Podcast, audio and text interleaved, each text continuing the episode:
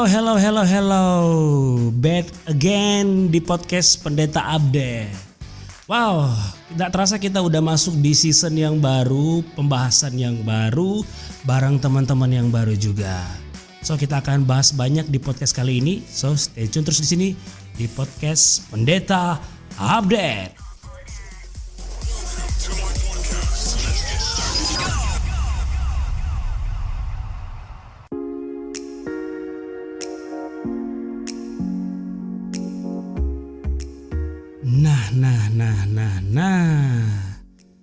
Masih dengan pembahasan di season yang ini curhatan anak pendeta.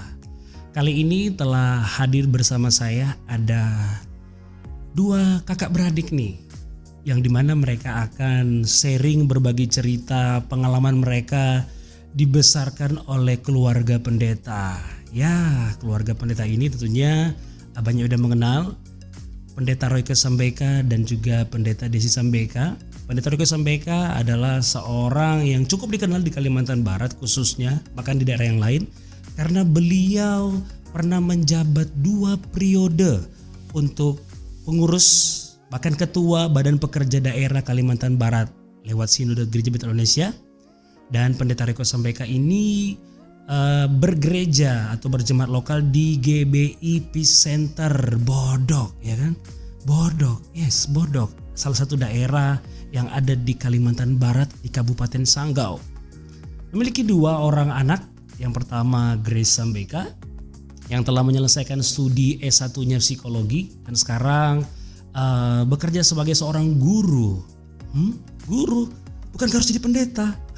Dan yang kedua adalah Theo Sambeka sedang melaksanakan studi ya, melakukan studi di salah satu STT di Jakarta, STT Petamburan uh, STT, STT Petamburan tepatnya.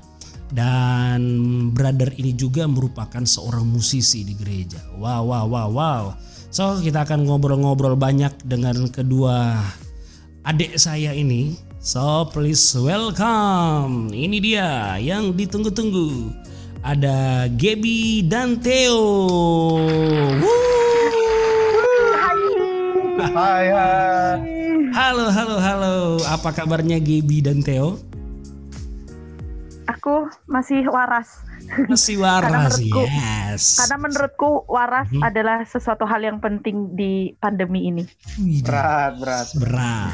Anak-anak psikologi kalau udah ngomong ini berat nih. Kalau nggak waras ya nggak waras. Ya. Sedap. Psikologi banget. Theo, apa kabarnya bro? I'm feeling good. Asik. Baik, baik, baik, baik, baik. Wah, welcome di podcastan ini. Akhirnya kalian berdua masuk juga di podcast saya. Well, well, well, well. Oke, Gaby kira-kira sekarang lagi sibuk apa di Bandung? Di Bandung lagi sibuk menyelesaikan apa yang harus aku selesaikan. Mm-hmm. Karena uh, semoga semoga bukan semoga di rencananya di tahun depan aku akan menapaki aspal yang lain. Wow. Jadi uh, tahun depan seperti rencana kebanyakan orang ya, mm-hmm. seperti rencana kebanyakan orang, aku berencana untuk melanjutkan studi di S2. Jadi Wih, uh, kalau gitu kita bulan lagi deh. ya ya ya. Jadi satu bulan ini harus menghabiskan eh harus menyelesaikan pekerjaan yang sudah terjalankan begitu. Oke jadi sedang mempersiapkan S2-nya yes Oke, kalau Theo kira-kira lagi sibuk apa nih di masa pandemi ini kan? Lagi kuliah online, mau nggak mau harus kembali ke Kalimantan Barat. Lagi sibuk apa hmm. nih, bro? Ya paling sibuk ini ya, sibuk kuliah, tugas-tugas kan makin apa makin berat karena ketemu Yunan Ibrani mm-hmm. dan organisasi kan mulai masuk organisasi kampus kemudian bantu pelayanan di sini karena balik ke asal toh oh, jadi okay. harus balik ke rumah yes, gitu yes, yes, yes, yes, yes. oke okay, sekarang kita mau ngobrol-ngobrol nih jujur-jujur aja deh hmm, bagaimana sih perasaan kalian ketika disebut sebagai atau melabeli, wih melabeli ini gimana sih? Berlogo, berlogo juga nggak co cocok kayaknya. Kayaknya berpredikat, ah kurang lebih gitulah. Kalian disebut sebagai anak pendeta. Gaby, kira-kira gimana? Kalau aku, mm-hmm.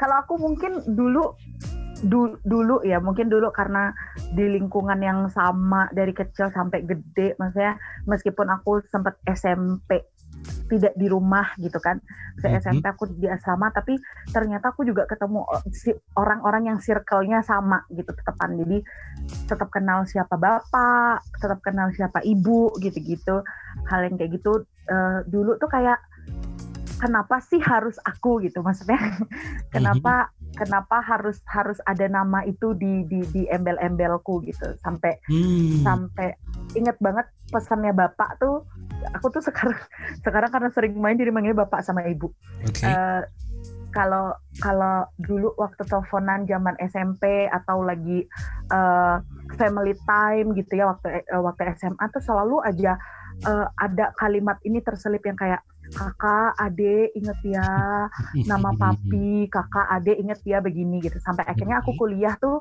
aku ngerasa kayak, wah tidak ada yang kenal bapak ibuku gitu. sampai kayak gitu sampai, misalnya aku bisa bisa bi, bisa apa ya bisa menutupi siapa mereka gitu di, di di saat itu gitu karena proses punya punya embel-embel nama mereka tuh sangat amat sangat amat nggak enak menurut aku gitu di zaman itu gitu. Hmm, kenapa tuh? Kenapa? Kenapa? Ya karena nggak bisa main. Maksudnya oh. uh, mungkin aku bisa berteman sama siapa aja, cuman kan orang-orang itu akhirnya sudah punya batas gitu. Maksudnya, oh anak Pak Roy nih gitu. Kalau kalau di kalau di rumah tuh kan ah anak Pak Roy ini bahaya nih kalau ngajak main nih gini-gini segala macam gitu. Jadi kayak orang-orangnya sudah membatasi dan orang-orang mulai yang kayak lu gerak-gerik lu kelihatan gak sih maksudnya aku ikut nonton barongsai aja kan banyak ya dulu ya barongsai ya gitu ya. Mm-hmm. Nonton barongsai aja tuh orang-orang kayak, "Ih, masa anak Bapak pendeta nonton barongsai?" Lah, nah kalau kalau kalau zaman itu aku sudah berani menjawab, mungkin aku akan jawab lah, "Napa? Emang nggak boleh gue nonton?" Di zaman itu begitu. Hmm, emang hanya anak jemaat aja bisa nonton barongsai ya kan? Iya kan, punya, gitu loh. Anak pendeta juga punya hak yang sama berdasarkan undang-undang dasar. Wah. Adiknya main bang, adiknya main barongsai adiknya. Oh iya, iya betul betul betul. yang kan ini, ini ini kalau yang kakak nonton barongsai. Nah ini yang adik mau Adiknya ikut pelaku. barongsai. Wow. Oke, okay. terus gimana? Boleh sih itu sih di zaman itu di zaman itu memang memang memang berat gitu sampai akhirnya seiring berjalannya waktu mungkin ya kalau kalau kalau aku sering bilang bahwa ya proses belajar itu kan seumur hidup ya nggak bisa berhenti nggak nggak nggak akan pernah berhenti gitu proses Jadi, belajar seumur hidup wih sedap iya dong proses belajar itu seumur hidup okay. gitu jadi sampai akhirnya di 2000 berapa ya aku lupa pokoknya baru deh baru aku kuliah mm -hmm. aku baru berani posting di Instagram who's my daddies and my mommies gitu maksudnya. Mm-hmm. Aku akhirnya baru bisa ngomong kalau ya bapak ibu ke seorang pendeta gitu. Hmm. Baru itu baru aku kuliah 2000 berapa itu? Aku kuliah 2014 lulus 2018. Wow, berarti mulai dalam tanda kutip menerima kenyataan sebagai seorang anak ya. pendeta di kuliah. Menerima kenyataan menerima kenyataan dengan lapang loh ya. Dengan lapang. Saya ya dulu kalau dulu ya terima terima aja. Kan kamu tidak bisa men, tidak bisa request sama Tuhan. Tuhan kalau bisa aku jadi anaknya Raffi Ahmad aja gitu. Kalau bisa kan enak. Rafathar sampai K gitu ya. Iya kan. Oke. Okay. Eo kira-kira kalau kamu gimana nih? Uh, kalau aku apa tadi bang? Rasanya jadi anak pendeta? Yes, mana? Uh, rasanya jadi anak pendeta ya? Sulit. Uh, aku rasa semua anak pendeta di dunia itu nggak ada yang bilang mudah jadi anak pendeta. Ya memang ada suka dukanya kalau sukanya ya kita dari kecil dikenal sama orang lain. Itu yang pertama. Hmm. kemudian kedua uh, banyak banyak banyak pertama kan banyak yang kenal. Kemudian kedua bisa dalam tanda kutip kadang kita dapat ini bang privilege sendiri. Keistimewaannya sendiri. Iya lah kalau diajak papi pelayanan kan ke sini. Uh -huh. wih ini anaknya Pak Re ya oh iya ini Wih. ada uang buat buat beli permen gitu kan Wih. Ya, salam tempel kan sudah kita kenal sejak kecil berarti sisi positifnya yang kamu senang ada perlakuan khusus nih untuk anak pendeta iya ada perlakuan khusus oke okay. kemudian yang nggak nggak enaknya ya selama karena ya kita tahu lah lingkungan kita di sini gimana teman-teman mainku teman-teman angkatanku bagaimana ada timbul satu permasalahan ada gap aja sih sebetulnya ada gap antara eh itu anak pendeta jangan jangan di ini jangan ditemenin terlalu bagaimana karena ya itu balik lagi label anak pendeta dan marga kita Sambeka hmm. itu kan dikenal orang di sini jadi yang menurutku dari SD kan oh udah banyak yang iseng kan hmm. mukulin lah kita sebagai anak pendeta kan kalau balas apaan anak pendeta masih ngebalas gitu kan yeah. nggak kita balas kita cemen banget gitu yeah. sampai ke SMA sih karena papa uh, karena papi juga kan ketua komite SMA aku kan jadi mm-hmm. ya ada beban tersendiri lah untuk jaga nama baik sama yang kayak Kak Gebi tadi bilang uh, yang paling berat itu jaga nama baik orang tua itu karena Sambeka itu kan mendarah daging sampai kapan pun umurmu gitu mm-hmm. gitu apalagi kan memang uh, pendeta Royko sendiri ini dari beberapa apa ya saudara itu bahkan dari mami kalian Ibu Desi sampaikan yang saat ini menjaga menjabat sebagai Korda Wanita Betel Indonesia itu sebenarnya dari dua-duanya sebenarnya dari apa ya saudari-saudari seberang-seberangan itu memang rata-rata pendeta juga sebenarnya kan? Iya benar. Nah, iya. Jadi menambah apa ya uh, beban tersendiri atau seperti apa sih kira-kira? KGB boleh juga. Oke. Okay. Jadi aku ceritain dulu ya. Jadi okay. papi itu empat bersaudara. Papi itu empat bersaudara, tiganya pendeta semua. Empat Mami bersaudara, lima... tiga tiganya pendeta. Oke, okay, lanjut. Tiganya pendeta. Mami lima bersaudara, itu tiganya pendeta. Hmm, dari lima tiga pendeta. Nah, Oke. Okay. Nah, rasanya gimana? Rasanya wow, mantap kalau kata TikTok teh. Enggak, ya, apa enggak kalian merasa kami ini dibesarkan oleh kaum ahli Taurat atau kaum Farisi? Jadi hidupku harus sempurna.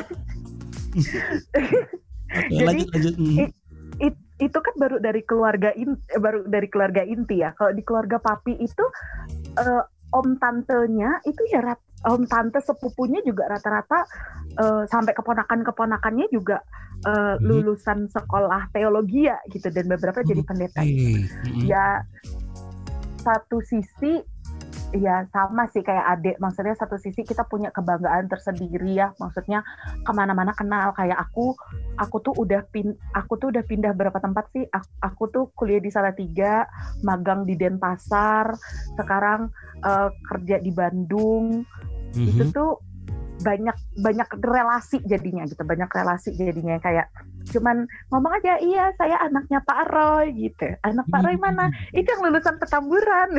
Gitu hmm. jadi orang uh, uh, privilege-nya itu or, jadi banyak punya relasi. Tapi ya balik lagi maksudnya ada hal-hal yang ada hal-hal yang kayak kok kayaknya teman-teman gue bisa tapi kok gue nggak bisa ya? Gitu hal-hal yang kayak gitu gitu. Kayak contohnya contohnya ketika lu bersosial media gitu ya. Mm-hmm. Apalagi sekarang aku punya uh, punya predikat baru ya, guru gitu. Jadi kayak mm-hmm. ketika bersosial media tuh bener-bener yang harus ditata rapi bahasanya, fitnya yeah. gitu-gitu tuh karena harus bener, karena dipantau. Ini iya, karena anak pendeta nih kok nggak selayaknya. Oke, okay, Betul okay. begitu. Oke, okay. sekarang kalau apa namanya bicara soal calling nih, kenapa Gaby nggak tertarik jadi pendeta? Kan dikelilingi dari keluarga pendeta, papi mami pendeta, baru om tante pendeta. Kenapa jadi psikiater? Eh apa? Psikologi dipilih bukan teologi. Gimana Gaby? Aku tuh udah sarjana psikologi tuh udah dua tahun, tapi pertanyaan ini selalu masih ada sampai detik ini. Mm-hmm. Jadi kalau ditanya, aku itu uh, sudah seneng sama buku-buku psikologi, sudah seneng baca-baca buku perkembangan tuh dari SMP sebenarnya. Jadi SMP itu aku uh, jadi apa sih namanya ya? Uh, bantu-bantulah di perpus gitu. Jadi mm-hmm. waktu bantu-bantu di perpus tuh jadi ketemu banyak-banyak buku. Nah, di SMA di SMA setiap ditanyain mau jadi apa aku selalu kekeh jawabnya jadi psikolog jadi psikolog jadi psikolog gitu hmm. uh, sampai akhirnya di kelas 3 SMA ternyata saya mendapat pekerjaan MC nikahan pertama kali sama anda gitu ya okay. dari situ yes. uh, kok kayaknya gue seneng sama dunia uh, ilmu komunikasi misalnya gitu. Tapi sampai akhirnya uh, memutuskan untuk psikologi gitu. K kalau ditanya sebenarnya kenapa tidak tertarik tidak tertarik ke dunia pendeta mm -hmm. I mean awalnya mungkin karena aku ngelihat bahwa sepertinya aku tidak sesuci itu gitu. Maksudnya mm-hmm. maksudnya aku ngelihat bagaimana bapak sama ibu berjuang dengan treknya mereka. Maksudnya ngelihat gimana uh, memimpin jemaat bagaimana mereka uh, kayak tadi ya uh, track recordnya bapak bahwa menjadi menjadi ketua BPD selama dua tahun tuh wah udah dua tahu, periode udah tahu banget. Dua periode dua periode. okay. makanya aku yang kayak kayak yang ah nggak ah capek ah gitu. Uh, hmm. males ah gitu. Jadi kayak ah janganlah Tuhan janganlah Tuhan gitu. Aku lebih kayak gitu sih sebenarnya. Sampai someday uh, aku nggak tahu Theo inget apa enggak. Jadi someday itu pernah ada kebakaran di daerah Bodok okay. uh, mati lampu itu kayak jam-jam 11 jam-jam 12 deh kayaknya terus mm -hmm. si papi si papi keluar untuk uh, make sure terus uh, aku sama Theo di kamar si mami tuh datang dan ngomong kalau kak kamu yakin tapi nggak apa-apa sih sebenarnya gitu. Nggak mm -hmm. apa-apa kalau misalnya masuk psikologi juga nggak apa-apa. Nanti tetap bisa bantu pelayanan kan gitu. Masih itu kata siapa itu? mami masih, kata siapa? Mami kata nah, mami. Okay. kata mami kayak nggak apa-apa sih tapi nanti tetap harus bantu pelayanan ya. Karena ya selain nama menurut aku ya menurut apa yang aku apa yang aku jalanin selain aku punya predikat anak Pak Pendeta, aku tuh kayak mhm. punya tugas untuk di sepanjang hidupku aku harus harus melayani gitu loh. Ya, karena dengan melayani dengan, kan, dengan apa pun. Yes, melayani dengan apa pun bukan harus gitu. berkarir atau berprofesi sebagai pendeta, bener gak sih? Ya kan? Iya, betul. Mm -hmm. Makanya makanya mung mungkin itu juga menjadi turning point ketika ketika aku diizinkan untuk ngambil psikologi terus aku juga ya membuktikan sampai sekarang pun dengan dengan aku mengambil psikologi aku juga tetap bisa melayani dan berbagi buat buat orang-orang di sekitar gitu loh. Wow, yes. Oke. Okay. Kalau Theo sendiri bicara soal panggilan jujur-jujur deh awal-awalnya kamu ditekan gak sih? Pokoknya kalau papi pendeta kamu harus jadi pendeta yang lebih hebat dari papi. Pokoknya kamu harus jadi pendeta. Ayo, eh, gimana bro? Maaf, anda harus jujur ya. Kalau enggak saya yang buka nih. Iyalah.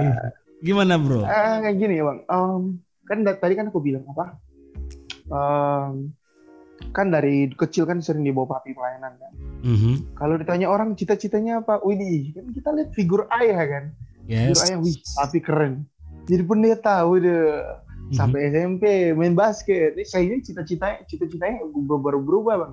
Gak jelas. SMP pengen main, wih, jadi atlet basket ganteng nih kayaknya kan. Idi. Terus SMA, SMA. Kemudian uh, waktu itu SMA udah membulatkan tekad mm-hmm. antara masuk hukum atau pariwisata. Nah, pariwisata di Jogja di Stipram udah lulus.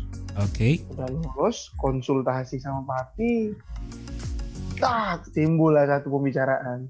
Aha. Kayaknya ini mami yang mulai, ini mami yang mulai. Kan hmm. biasa nyetir untuk papi mami pelayanan ke Parindu, ke cabang segala macam kan. Mami bilang gini, dek kayaknya kamu nih cerewet ya bawel ya. Eh, emang emang kenapa? Aku bilang ya kan. Emang kenapa? Ini kamu cocok deh jadi pendeta. Tuh, aduh, apaan lagi ini kan mm-hmm. tapi ya aku, aku anggap itu uh, that's that's a joke lah simple uh, seperti candaan semata gitu tapi okay. akhir lama kelamaan kok kayak terbeban gitu ya terbeban iya yeah, kayaknya apa yang aku cita-citakan kecil dulu bakal aku kejar nih gitu. Mikirnya kan kayak gitu. Kan berat lah berat. Uh, yang kita tahu lah apa pun yang terjadi di hidup kan God's plan kan rencana Tuhan. Ya kita nggak bisa batasin rencana Tuhan mau gimana sama yes. kita nggak bisa. Dan itu yang selalu aku pegang bang sampai sekarang. Apa pun yang terjadi ya pasti adalah alasan dari Tuhan gitu. Ketika mm-hmm. peralihan dari bandelnya SMA ke kuliah gue itu berat banget berat banget ketika akhirnya temen-temen tahu aku masuk pendeta ya aku ngerasa mulai dijauhin. Aku yang ngerasa ya nggak tahu mereka memang ngejauhin apa enggak mm-hmm. aku ngerasa oh, kayaknya memang udah harus dalam tanda kutip ninggalin lah hal-hal bandel demikian. Nah uh, sampai sekarang di semester 3 di sekolah tinggi teologi Petamburan aku ngerasa temen-temen pendeta apa anak-anak mm-hmm. pendeta yang lain yang satu angkatanku aku sharing-sharing sama mereka cerita-cerita dan sama ada merasa keterbebanan untuk melanjutkan apa yang sudah dibangun. Maksudnya ya gereja bukan punya Pak Roy semata. Yes. Maksudnya gereja kan punya Tuhan, tapi inilah warisan iman. Legasinya kan ke kita. Ish, Terlebih. Legasi ya. Iyalah, legasi Beratnya kita, kita, bahasa ini, Bu. Berat, berat. Nah, uh, kemudian kan apalagi kita anak cowok kan. Yeah. Di KJB ini karena cewek aja nih, tapi sebenarnya hmm. ya balik lagi pelayanan kan tidak tidak memandang kita di mimbar, tapi pekerjaan kan dan hidup adalah pelayanan kita yang sejati. Nah, mm-hmm. sampai di semester 3 ini aku merasa kalau teman-temanku sampai sekarang nanya masih merasa terpaksa nggak? Ya aku bilang ya proses, proses. Proses menerima aku di sini tuh susah banget. Kadang aku harus nangis, kadang karena tugas segala macem berat banget. Astaga Tuhan sebegini banget jadi mau jadi pendeta. Jadi pendeta. Cuma jadi pendeta loh. Eh satu doang loh ngejarnya. Sampai nggak tidur ngerjain tugas begadang ini itu ini itu. Okay. nah kemudian aku menyimpulkan satu hal bang. Ini kalimatku sendiri ya kalimatku sendiri. Mm -hmm.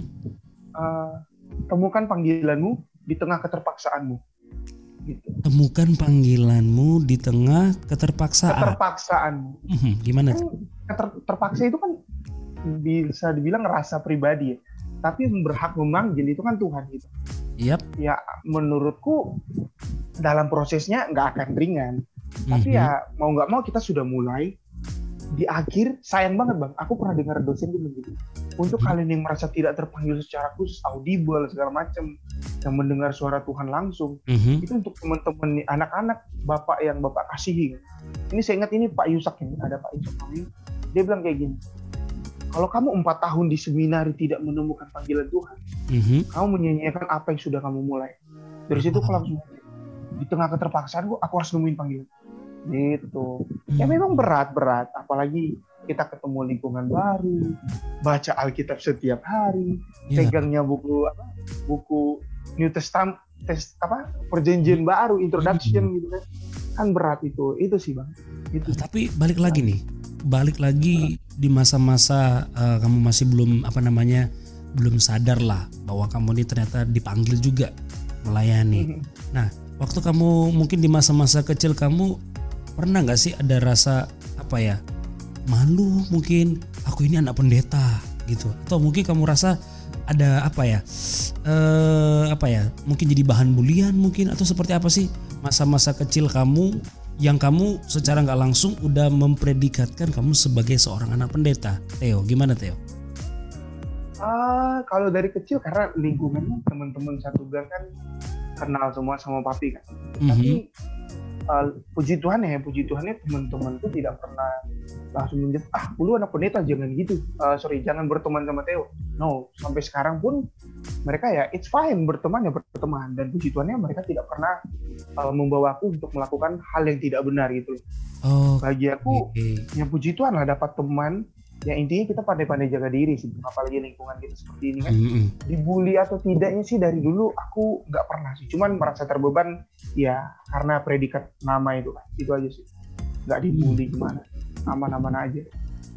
Nah itu kan dari pertemanan. Bagaimana dari jemaat sendiri nih? Gaby kira-kira sempat merasa terhakimi nggak sih? Aku nih anak nah, kalau dari oke okay lah kalau dari pertemanan is oke okay, udah ngerti. Tapi kalau dari jemaat sendiri ih kok si Gebi kayak gini sih? Kan dia anak pendeta. Eh sorry anak gembalaku nah gimana Gebi kira-kira gimana? Apa yang kamu rasakan? Dahulu Asik. kok mend kok mendadak aku nggak ingat masa kecilku ya? Gimana? Cuman kalau kalau kalau sejauh ini ya kalau sejauh ini se, se, sepengingatan aku tuh kayaknya aku tidak pernah ngedapetin hal-hal yang kayak gitu gitu dari oh. dari dari lingkungan jemaat gitu. Malah mungkin mereka lebih ngajarin kayak aku tuh kan anak cewek tapi agak serampangan ya hidupnya maksudnya agak-agak ketomboy-tomboyan nggak jelas gitu. Okay. jadi mereka lebih yang kayak gap kalau uh, jadi cewek gini gini gini gini jadi lebih kayak gitu. Karena aku inget banget tuh satu kali itu tuh kayaknya lagi mau Natal. Biasa kan mm -hmm. Natal kalau di Bodok tuh masak bareng-barengnya ibu-ibu ya. Mm, nah betul betul. aku inget banget tuh almarhum Popo Atung itu pernah kayak gap orang tuh kalau misalnya lagi masak tuh harus gini harus gini gitu. Jadi mereka lebih hmm. lebih kayak ngajarin uh, bagaimana menjadi manusia gitu kalau sejauh yang aku inget ya karena aku rasa nggak pernah sih kayaknya ada dari jemaat-jemaat yang kayak kok gini kok gitu kok gini kok gitu. Oh, mungkin okay. ya mungkin beberapa kali misalnya uh, aku ada salah ngomong atau apa karena menurut aku uh, di saat itu mungkin aku marah kali ya di saat itu ketika aku diomongin gitu mungkin aku marah ya tapi setelah setelah sekarang berjalan ketika aku pikirin oh ternyata enggak kok. Dulu tuh mereka bukan mengatasnamakan lu anak gembala gua bukan. Tapi lebih kayak lu manusia yang harus dididik. Udah gitu sih. Hmm. sejauh ini yang aku inget lo ya. Ya ya ya ya ya ya. Oke sekarang kan Gaby nih. Teologi psikologi. Nah kalau mau jujur kan sebenarnya dalam dunia psikologi agak banyak bertentangan sebenarnya nih kan. Nggak nyambung bang, nggak nyambung. Nah, kan? Kalau misalnya di dalam teologi ini karena masalah roh gitu kan. Nah sedangkan psikologi, oh ini bisa dijelaskan, ini segala sesuatu bisa dijelaskan secara keilmuan. Nah bagaimana? Apakah Gebi sempat apa ya merasakan apa ya sih? Eh apa ya? Oh ini nggak masuk akal ya? Nggak sesuai hmm, gitu ya? iya kan aku dididik sejak dengan seperti ini. Apa kata firman Tuhan? Kok di dunia ilmu yang kupelajari seperti ini? Dan aku harus mengajarkan ilmu yang kuterapkan yang kupelajari. Gimana kira-kira Gibi menghadapinya? Oke. Okay. sebenarnya kalau Kak, harusnya ada inget ini pernah dibahas sama mami waktu kita berencana untuk pulang di Desember kemarin waktu Desember Natal tahun lalu mm-hmm. uh, kita lagi video call berempat gitu ya kita lagi video call berempat terus tiba-tiba mami tuh ngomong gini mm. wah bahaya nih kalau anak-anak pada kumpul di rumah gitu. Yang satu ngomong Tuhan banget okay. yang satu bertentangan banget mami tuh pernah ngomong gitu gitu. Dan dan sebenarnya mungkin aku bersyukurnya karena aku kuliah di Universitas Kristen ya. Oh, Universitas iya. Kristen Satya Wacana. di mana ya, okay. ya mm -mm, jadi di mana sebenarnya hal-hal yang ya mungkin ada lah ya yang bertentangan bertentangan cuman kayak enggak eh, ya maksudnya dia masih bisa menyeimbangkan gitu ya masih bisa menyeimbangkan. Ya memang segala sesuatu bisa dijelaskan. Segala sesuatu bisa dijelaskan. Cuman mungkin karena ada pembalance pembalance itu ya. Jadi uh, maksudnya di, di di kuliah aku juga maksudnya setiap pagi kita juga tetap berdoa pulang kuliah juga tetap berdoa gitu. Jadi maksudnya itu masih bisa dibalancekan. Cuman memang ada nih satu kejadian lucu nggak lucu sih. Memang ini benar-benar nyata terjadi. Someday mami itu pernah cerita bahwa ada jemaat yang uh, kak ini jemaatnya tuh kerasukan terus gini gini hmm. gini. Gitu nah, dengan santainya dengan santainya aku cuman ngomong gini bu itu yakin kesurupan? Ya nggak lagi kena gangguan psikologi kan? Mau nggak mau ilmunya langsung bereaksi dong. Ya, iya. itu ben, ben, karena menurut ya ya bukan menurut aku sih tapi kayak ini tuh kejadian masa iya terus-terusan sih gitu loh maksud aku. Masa masa iya itu berulang berulang. Dia ke, sudah ketemu siapa ketemu siapa yeah. tidak mempan gitu ya. Akan balik-balik terus tapi ya balik lagi kalau aku sampai akhirnya ternyata orang orang itu uh, bermimpi harus ketemu sama papi terus aku yang kayak oh ya sudah memang mungkin ya itu tadi ya agak susah ya menjelaskan bukan menjelaskan. Kayak orang cerita sama aku pun uh, dia cerita tapi aku uh, sama Tuhan gini-gini iya kadang kala aku juga harus sama sama teman-teman yang share sama aku pun aku harus kayak gini ini hmm? bukan berarti mau men menyema, me mengesampingkan Tuhan tapi ada proses proses alamiah diri juga yang harus tetap berjalan lah kata kayak yeah. gitu iya. jadi ya tapi tetap kalau kalau aku ngobrol sama teman-teman aku bilang bahwa bukan berarti aku uh, ngobrol tentang alamiah diri bukan berarti aku tidak percaya sama Tuhan no gitu. Aku percaya hmm. bahwa ada ada kuasa lain di luar diri yang bisa membantu kita untuk lebih baik gitu. yes. Wow. Gitu sih. Wow. Oke oke oke. Ini menarik ini menarik nih. Nah kalau ini kalau Theo ini selalu pasti berhubungan dengan panggilan ya kan Kira-kira Theo kalau kamu melihat uh, apa ya uh, kualitas pelayanan papi dan mami yang mungkin kamu lihat secara luar biasa gitu, secara jujur deh, ada ketakutan gak sih ketika kamu dalam memposisikan sebagai anak gembala ataupun dalam tanda kutip sebagai calon penerus gitu kan? Aduh, aku bisa nggak sih kayak papi? Aku bisa nggak sih sehebat kayak papi cara berkhotbahnya mungkin? Karena kan udah bertahun-tahun orang udah melihat style gembala GBI Epicenter itu seperti ini. Nah ada iya, ketakutan nggak yeah, yeah. sih? Aku bisa nggak sih seperti papi atau jangan-jangan malah seperti apa? Nah, gimana nih? Takut bang, jujur mm -hmm. takut. Ada mm -hmm. satu ada satu titik di mana waktu itu waktu di asrama gabut nih kan, nggak nggak apa, belum bisa tidur awal. Mm -hmm. Aku mikir someday ketika aku selesai dari sini ada dua kemungkinan. Apakah aku melanjutkan studiku dulu atau langsung bantu di sini?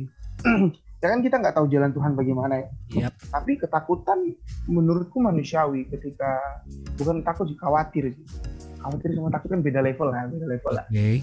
Khawatir ketika nanti ini GBI Epicenter aku yang pegang. Apakah mm-hmm. jemaatnya bakal bertahan. Nah, karena iya. karena gini, apa um, zaman sudah berbeda, zaman berbeda, tantangan finance berbeda. Betul. Tantangan finance berbeda, kemudian kemajuan pola pikir, kemudian uh, jiwa seseorang pasti berkembang pesat nanti di zaman pelayanan kita. Kebutuhan nah, berbeda, yes. Kebutuhan berbeda, karena yeah. zamannya berbeda, tuntutan berbeda. Nah, nah itu aku sampai sekarang mikir ya dalam selama empat tahun atau lebih aku belajar ya mumpung masih sanggup belajar aku bakal memperbanyak ilmu lah istilahnya nanti kemudian bisa dipraktekkan toh pas pas juga kami lagi di semester 3 ini apa namanya ada mata kuliah pastoral counseling jadi ya puji Tuhan di mata kuliah itu bisa nemuin jawaban-jawaban atas keraguan kita bakal jadi gembala lah istilahnya gitu. Hmm. Tapi kalau ditanya takut ya takut sih. Takut yeah. ketika, wih gereja udah sedemikian rupa gede ya istilahnya gede mm -hmm. di antara lingkungan sini gede apakah nanti aku bisa step forward naik mhm. level secara melayani? Apakah aku bikin merosot gitu? Itu mm -hmm. takut sih itu wajar. Tuh takut menurutku gitu hmm, apalagi uh, berhubungan pendeta pasti khotbah. Nah kamu iya. kira-kira gimana melihat style khotbah papi? Yang udah pasti kamu mungkin juga punya style yang berbeda. Kira-kira gimana Apakah adakah ketakutan tersendiri? Jemaat udah terbiasa dengan khotbah kayak papi banget nih. Nah, sedangkan aku nanti akan try misalnya nanti aku diberi kesempatan berkhotbah. Kira-kira gimana dalam pandangan kamu? Seperti apa sih? Aku ini ya apa uh, udah beberapa kali khotbah di doa malam, Genti, minggu lalu ke Om Teguh, mm -hmm. terus ke Parindu, ke Kerunang. Ya aku pernah tanya Pak Pipi, gimana ya seandainya dalam tanda kutip mereka menolak bagaimana cara menyampaikan. Nah. Papi langsung jawab tegas dan itu yang betul-betul aku pegang sampai sekarang. Okay. Masing-masing orang punya cara berpikir, cara berbicara, cara menanggapi respon orang lain yang kalau kita belajar di homiletik kan dibahas tuh. Yes. Bagaimana cara kita melihat respon orang lain, tanggap apa tidaknya.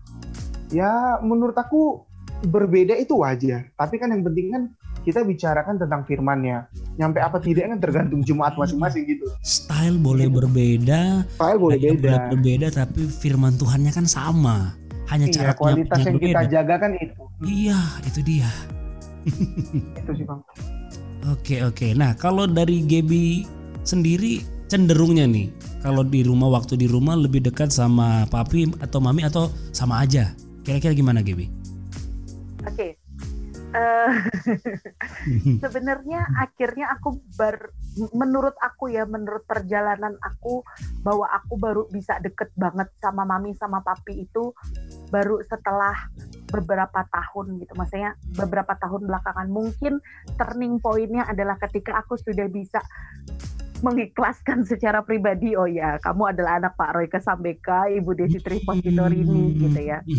Jadi di situ aku baru bisa mulai cerita kayak aku lagi deket sama siapa, aku bisa cerita hari ini uh, aku ngapain aja segala macem gitu sampai for your information teman-teman mm-hmm. waktu podcast ini direkam barusan tadi barusan di awal papi itu mm-hmm. udah ngechat yang hai gitu. Okay. nih ya aku lagi tag uh, tag podcast sama ade aku gitu gitu jadi kalau ditanya lebih dekat sama siapa mungkin kalau bahasanya mami ya bahasanya mami. Karena aku pernah meng, aku pernah memberikan sebuah surat sebuah surat panjang ada satu halaman penuh apa dua halaman gitu. Aku ngobrol semua apa yang maksudnya bu aku pernah mengutuk aku menjadi anak pendeta mungkin di saat hmm. itu gitu cuman seberjalannya ya tadi balik aku tidak bisa request aku jadi anak Raffi Ahmad gitu maksudnya hmm. sampai akhirnya aku bilang sama ibu ada beberapa hal uh, kecemburuan yang aku alami di lingkungan keluarga atau di lingkungan bermain terus segala hal yang aku tumpahin ke ibu aku ingat banget satu kalimat yang ibu bilang bahwa uh, kakak maaf ya dengan segala ya uh, segala proses yang kita hadapi gitu. Tapi dari titik ini terima kasih sudah jujur dengan segala hal. Ayo kita mulai komunikasi dari awal, kita bangun komunikasi yang sehat dari awal gitu. Makanya yes. aku ingat dari dari dari titik itu, dari titik itu aku sering banget setiap hari kita tuh ya paling nggak bertukar kabar hari ini apa kabar segala macam hmm. hal-hal yang begitu gitu sampai mungkin karena aku kehilangan momen di waktu di waktu dulu, itu dulu ya. ya hmm. ya ya dengan de, dengan dengan papi yang ketua BPD dan segala macam kita kehilangan momen di saat itu akhirnya sekarang tuh hal-hal yang nggak penting tuh bisa aku teleponin gitu kayak misalnya hari ini aku dari dokter gigi nih gitu dokter mm-hmm. giginya bilang harus observasi satu minggu bla bla segala macam untuk anak umur 24 tahun gitu ya mm-hmm. untuk anak umur 24 tahun tuh kayaknya kayak apaan sih alay banget hal kayak gitu lu ceritain sama bapak sama ibu gitu misalnya tapi mm-hmm. ya balik lagi uh, membangun komunikasi yang sempat hilang di saat itu menjadi lebih baik dan lebih sehat mungkinnya. Jadi jadi kalau sekarang ditanya lebih dekat sama siapa ya dua-duanya sekarang aku Wah. akan ceritakan apa yang terjadi. Lebih apa ya? Lebih mudah berkomunikasi ketimbang yang dulu ya. Lebih mudah menceritakan mungkin yang dulu perlu nggak sih cerita malah sekarang kayaknya apa pun kalau bisa ya kita ngobrol Kenapa? Iya. Karena ya itu tadi ada waktu-waktu yang momen-momen dulu nggak sempat rasain dan sekarang ketika Gaby mulai mengerti ini, mulai menerima uh, kenyataan ya kan, akhirnya mulai bisa ngobrol seperti lebih apa ya? Lebih apa sih namanya? Lebih enjoy lah sekarang lah ya, lebih terbuka, lebih adem gitu kali ya ya lebih friendly aja gitu lebih yeah. ya kayak kayak kayak aku sama mami tuh kadangkala kita kita berdua tuh suka yang kayak kak ini tuh ada kasus kayak gini loh kak kira-kira mm-hmm. nanti gimana ya gitu jadi okay. kita jadi jadi lebih lebih akrab lebih, lah ya, lebih, lebih sharing lah, ya. gitu, lebih lebih lebih sering sharing gitu oke oke oke oke nah karena di episode ini kan kita mau bahas apa sih yang kalian lihat dari papi dan mami oke okay lah kalau dalam hari minggu Pak Roy sebagai seorang pendeta, gue semua udah tahu lah namanya pendeta Roy, namanya pendeta eh, Desi Sambeka itu seperti itu di mimbar. So ada nggak sih yang Theo temukan apa ya, papi seperti ini di mimbar, ketika nggak di mimbar seperti ini, atau seperti apa? Ada keunikan-keunikan tersendiri nggak sih yang mungkin ketika Theo lihat itu menjadi sesuatu yang penting buat Theo. Oh papi di mimbar seperti ini. Nggak di mimbar pun bisa tampilkan seperti ini. Nah apa yang Theo temukan di sana? Silakan bro. Ah, kalau lihat papi di atas mimbar sama di bawah di di rumah dengan pakaian hmm. biasa tidak pakai dasi, mm-hmm. tidak pakai penjepit dasi yang emas di warna itu tahu kan bang? Iya.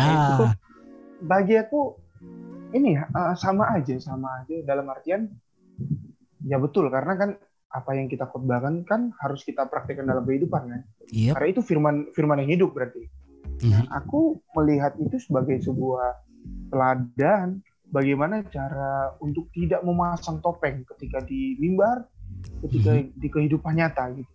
Terbukti dengan papi is uh, a kind of good father gitulah. Wih, dia betul-betul jadi sosok yang sangat bisa dibilang menginspirasi bahkan di usia yang ke berapa ya tahun ini? 55 ya. 55. Oke. Okay. Doi gini, Bang. Doi Aha. keren loh. Gimana, Selama gimana? 8 bulan 8 bulan ini pandemi. Oke. Okay. Webinar disikat semua. nah, berarti Dia nonton YouTube tiap malam. Hmm, berarti salah satu ciri khas dari uh, Pak Pendeta Reko sampai ke yang kamu temukan itu memang suka belajar, ya nggak sih? Orang yang nggak pernah berhenti belajar karena papi selalu hmm. bilang uh, jadi tanggung jawab kita adalah uh, apa namanya pemahaman akan Allah bagi jemaat itu juga sebenarnya menjadi tanggung jawab pendeta karena apa ketika pendeta atau gembala berhenti belajar mm-hmm. otomatis kepintaran jemaatnya juga mentok sama gitu yeah. sesuai mm-hmm. tapi ketika kita mau step up level up diri kita sendiri otomatis jemaat juga bakal seperti itu gitu mm. ya meskipun sore sore kadang sedikit-sedikit berebut motor ya kadang aku mau main basket hmm. doi mau ke kebun ya kan? Nah, gitu, dua jadi ada apa namanya dua hobi dan kesibukan yang berbeda rebutan motor. iya betul betul iya. oke oke oke oke lebih kira-kira gimana nih? Di mimbar dan di apa ya non mimbar apa yang Gaby temukan dari papi dan mami deh? Oke okay ya selain iya bener tapi tuh orangnya belajar banget. Jadi ketika ketika aku nggak pengen aku lagi males belajar tuh aku kayak wah masa lu kalah sama bapak-bapak usia 55 tahun. Hmm. gitu kayak kadang kayak gitu gitu cuman memang uh, ya sepakat sih kalau apa yang dia tunjukin di mimbar itu dia lakuin gitu. Contoh ya jadi for your information para pendengar bahwa Bang Jeffrey mhm. ini pasti dikira anak pertama dari Pak Roy dan Ibu Siti karena mukanya sama semua kita gitu ya. Nah, uh, uh, papi itu kalau marah kan diem ya. Papi itu kalau marah diem. Mm-hmm. Dan dia sering marah banget sama kita ketika maghrib kita belum pulang di mana, oh ini tuh udah mepet sama jam ibadah, tapi kalian belum pulang misalnya mm-hmm. gitu. Belum mandi lagi kan, belum Belum mandi lagi, belum mandi. Kakak sama adik berantem gara-gara siapa yang mandi duluan misalnya gitu ya. Mm-hmm. Nah, ketika dia udah diem, hebatnya papi adalah sebelum dia naik ke mimbar, dia akan datengin anaknya dan bilang bahwa ya saya kecewa sama apa yang kamu lakukan hari ini gitu. Oh. Tapi saya pengen kamu belajar gitu mm-hmm. uh, saya pengen kamu belajar bahwa apa yang kamu lakukan tuh salah oh, tapi cara ketika saya mm, jadi saya diem itu saya pengen kasih tahu kamu bahwa saya marah sama apa yang kamu lakuin hmm. gitu. tapi setelah itu istilahnya gini ya kalau bahasa orang-orang tuh yang saya tahu bahwa ketika naik mimbar kan kamu harus meruntuhkan segala dosamu dulu kan gitu. Jadi jangan ada yang ada yang keganjel segala macam okay. gitu. Tapi papi selalu yang kayak sebelum dia naik mimbar uh, sebelum sebelum ibadah itu dimulai dia akan ya mungkin datengin aku dan kayak kamu tuh harusnya nggak gitu tadi kak gitu lah jadi dia lebih kayak gitu ya paling dia ngediem diemin gitu terus kalau kita udah mulai papi itu hanya ada dua cara hanya ada dua cara bilang dia marah yang satu mm-hmm. diem yang satu dia udah mulai bersiul pakai giginya Wih, itu kode udah ya. Tahu. Kode itu. Itu udah kode tuh. Jadi udah kayak gitu dah. Ciri khas itu ciri khas. Iya. Oke, oke gitu-gitu. Gitu sih kalau aku. Hmm, kalau aku ngelihat papi gitu. Kalau mami, mami, mami, Ibu Desi sampaikan kalau, Di mimbar kalau Ibu Desi sampaikan itu kalau Ibu Desi sampaikan kan lebih cerewet ya. Jadi kalau dia mhm. marah ngomel. Okay. Tapi ya udah gitu. Tapi ya udah sama.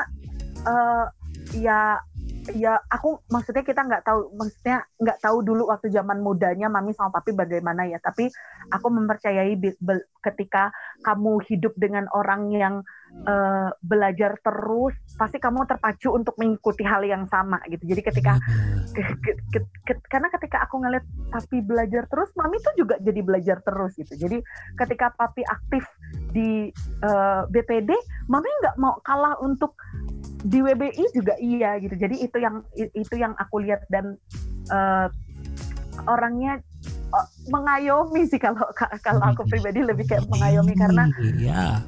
Uh, masalah banyak ya. Kadang kala kadang kala aku nggak tahu ya tapi mungkin kayaknya iya gitu. Pendeta itu menjadi uh, uh, orang yang ngurusin keluarganya orang iya harus masuk dalam kehidupan orang iya. lain Oh, iya, mau kan, harus gitu begitu kan namanya pendeta kan? iya kadangkala mami sama papi tuh jadi yang kayak apa ya oh ini ada jemaat. Kok kayaknya uh, hari ini suaminya biasanya mereka ibadah berdua. Kok hari ini suaminya ibadah pagi istrinya ibadah sore misalnya gitu. Nah mereka tuh ya yang kayak diajak yuk bareng yuk kenapa? Ada apa? Gitu. Tapi tapi bukan berarti kepo ya maksudnya ada pasti ya. ada ada ada step-step step-step yang dilalui hmm. sebelum ya. itu. Gitu jadi Harusnya begitu, kayak aku lebih le, lebih ngelihat kayak oh kalau mereka datang kalau mereka datang gue tahu banget papi itu kan sering banget tidur di, di tidur di ruang tamu gitu ya mm-hmm. sengantuk ngantuknya dia seitu jam-jam istirahatnya dia mami sama papi ketika ada tamu uh, teman-teman pendeta atau ada mm-hmm. jemaat yang datang tuh mereka akan wow seger banget padahal baru tidur dua menit yang lalu misalnya gitu mm-hmm. jadi hal-hal istilahnya kalau kalau di, di di bahasanya aku ya profesionalitasnya mereka tuh harus bisa tunjukin iya, uh, gitu. Yeah. Jadi bukan cuma di mimbar yang uh, Bapak Ibu yang terlihat harus sempurna ya dan berkhotbah tetapi juga ternyata dalam kehidupan sehari-hari memang bisa terlihat real gitu. Bukan berarti ya. menampilkan uh, apa ya uh, pencitraan dan sebagainya tapi justru memang secara jujur yang bisa kalian lihat ya seperti itulah papi dan mami tidak ada bedanya dalam arti tentunya bisa mempertanggungjawabkan apa yang diajari Widi. Oke oke oke. Teo deh, Teo. Yoi. Apa kalau bisa digambarkan satu kata kamu kasih satu kata deh buat papi apa? Buat mami apa? Bisa menggambarkan papi banget dan mami banget. Satu kata doang. Boleh, satu kata atau mungkin ada gambar apa deh yang bisa kamu uh, apa ya menggambarkan buat aku tuh papi tuh gini banget buat mami tuh ini loh mami kayak gitu gimana apa ya kalau papi ini kadang ngeselin bang kadang suka nyuruh kita belajar kan okay. aduh tugas tuh banyak bro suruh belajar yang lain lagi gitu kan tapi kalau misalnya dibilang satu kata satu kata buat papi teladan teladan yes karena pagi bangun doa kan Ya. Aku dengar udah, kalau Papi itu udah memang lifestyle-nya Pak Pendeta Roy Kesambe ke keluarga. Iya betul. Hmm. Kita doa pagi, Papi udah duluan, buset. Iya. Kita yang ngantuk-ngantuk. Pokoknya subuh dulu udah terdengar, terdengar suara mengaung-ngaung, itu udah pasti Pendeta Roy Kesambe. Gitu. Hmm. Oke, okay. Ibu Desi, Mami gimana? Kalau Mami apa ya?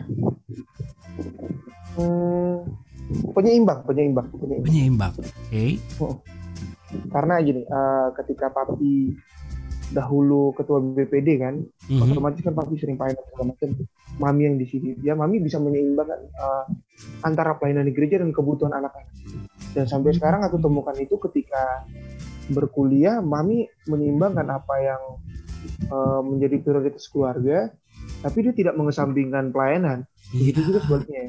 Memprioritaskan pelayanan tapi tidak menyampingkan keluarga gitu sih. Jadi kalau papi teladan, mami penyeimbang. Hmm, teladan dan penyeimbang. Oke. Okay. Gebi, kira-kira kamu mau sampaikan apa nih buat pendengar teman-teman yang mungkin mereka juga adalah anak pendeta yang mungkin pernah ngalamin seperti yang kamu alamin ketika mereka merasa beban sebagai anak pendeta tuh ah gimana gitu. Kira-kira kamu boleh kasih tips deh buat teman-teman yang lain mungkin bisa jadi ketika mereka mendengar ini, oh iya masalahnya Kak Gebi ini masalahku juga hari ini. Silakan Gebi.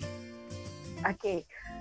Uh, eh, kalau dibilang tips tuh aku bingung ya harus gimana karena aku tahu banget maksudnya masalah aku uh, masalah aku tuh pasti gak sama sama masalah kamu gitu maksudnya gak 100% mm -hmm. sama gitu tapi yang bisa sebenarnya sama siapa pun.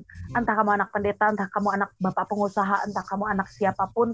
Dan ini selalu aku bilang juga sama sama murid-muridku bahwa uh, nikmati proses penerimaan gitu. Nikmati hmm, proses hmm, penerimaan. Nikmati karena proses penerimaan oke? Okay. ya karena sekali lagi kamu nggak bisa request kamu jadi anak Raffi Ahmad nggak bisa gitu loh. Yep.